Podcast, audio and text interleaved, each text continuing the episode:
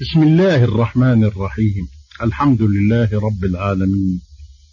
والصلاة والسلام على من أرسله الله رحمة للعالمين.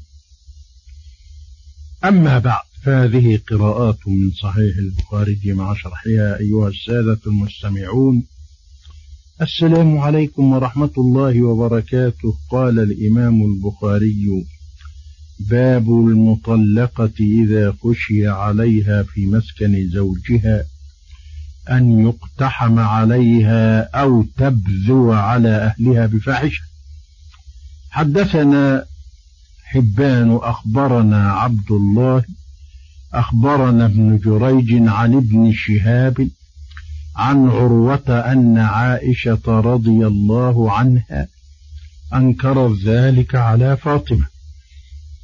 أقول وبالله التوفيق أراد البخاري بهذا الباب. بيان أن المطلقة البائنة إذا خيف عليها أن يقتحم عليها أو كانت تبذو على أهلها أي على أهل زوجها لا يجوز أن تخرج من المسكن الذي مات عنها زوجها وهي فيه والذي ستعتد به.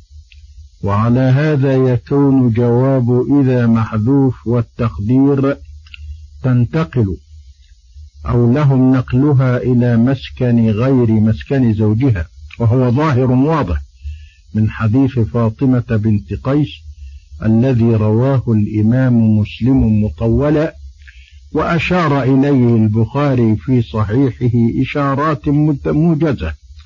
وقد تقدم ذكر حديث فاطمة بنت قيس بطوله وشرحه وبيان اختلاف الأئمة من السلف فمن بعدهم في المطلقة البائنة بينونة كبرى.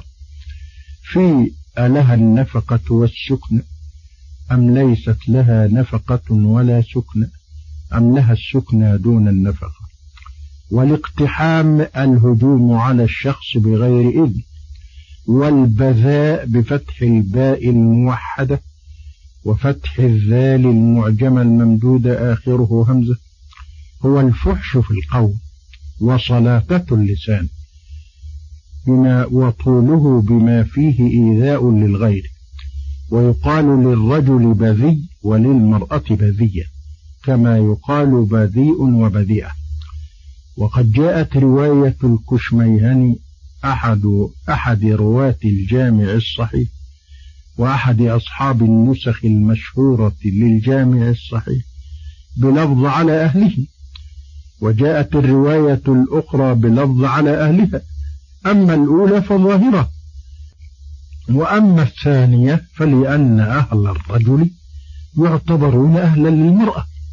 والظاهر أن الإمام البخاري ممن لا يرى الأخذ بما دل عليه حديث فاطمة بنت قيس من أن المطلقة البائن لا سكن لها ولا نفقة ويرى أن إذن النبي صلى الله عليه وسلم لها بالخروج من بيت الزوجية أثناء العدة كان لضرورة وهي إما أنها كانت تخاف أن يقتحم عليها.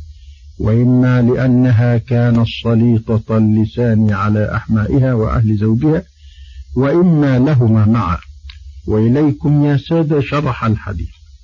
ما يتعلق بالسند حبان بكسر الحاء المهملة وفتح الباء المشددة الممدودة آخره نون هو ابن موسى المروزي شيخ البخاري وعبد الله وابن المبارك المروزي الإمام العدل الثقة المجاهد وابن جريج هو عبد الملك بن عبد العزيز بن جريج وابن شهاب هو محمد بن مسلم الإمام المشهور نسب إلى جده الأعلى شهاب وعروة هو ابن التابعي الجليل وابن أخت السيدة عائشة رضي الله عنها أمه السيدة أسماء بنت الصديق رضي الله عنهما.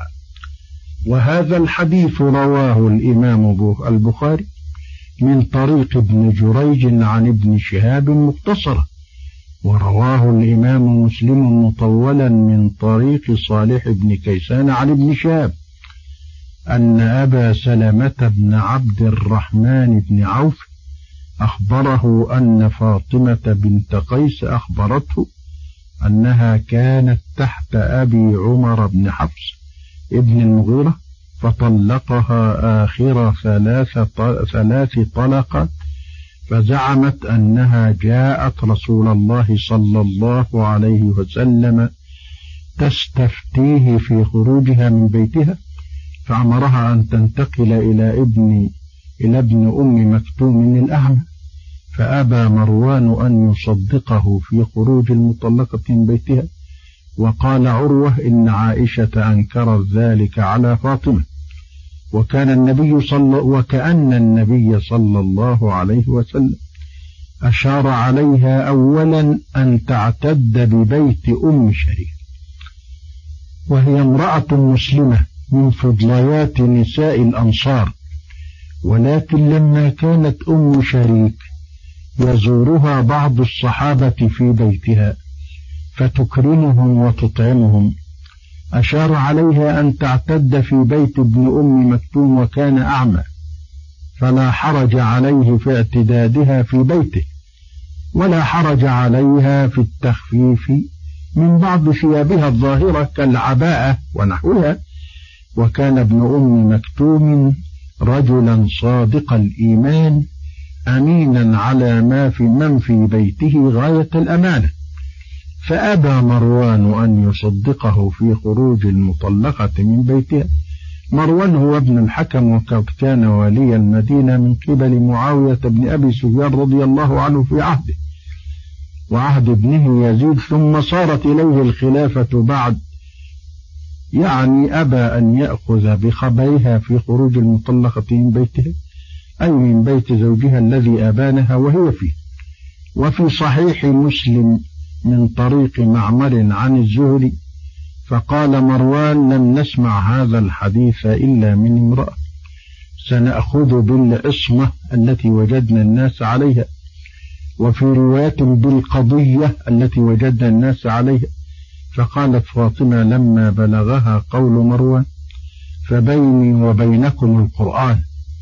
قال الله تعالى لا تخرجوهن من بيوتهن قالت هذا لمن كانت له مراجعة فأي أمر يحدث بعد الطلاق؟ فكيف تقولون لا نفقة لها إذا لم تكن حاملة؟ فعلام تحبسونها وهو يدل على أن مروان كان يخالفها في حديثها ويحتج بالقرآن وعلى أنها كانت فقيهة فقد ردت عليه قوله بالدليل والاستدلال بالقرآن أيضا. وقال عروة إن عائشة أنكرت ذلك على فاطمة بنت قيس وهو قولها لا نفقة لها ولا سكن وممن كان ينكر ذلك على فاطمة من الصحابة الفاروق عمر رضي الله عنه. ومنهم أيضا الأسود بن يزيد فقد روى مسلم في صحيحه عن أبي إسحاق يعني السبيعي قال كنت مع الأسود بن يزيد جالسا في المسجد الأعظم. يعني مسجد الكوفة لأن المذكورين كلهم كوفيون. فحدث الشعبي بحديث فاطمة بنت قيس أن رسول الله صلى الله عليه وسلم لم يجعل لها سكن ولا نفق. ثم أخذ الأسود كفا من حصى فحصبه به وقال ويلك تحدث بمثل هذا إلى آخر الحديث والله أعلم. وإلى شرح القراءة التالية غدا إن شاء الله والسلام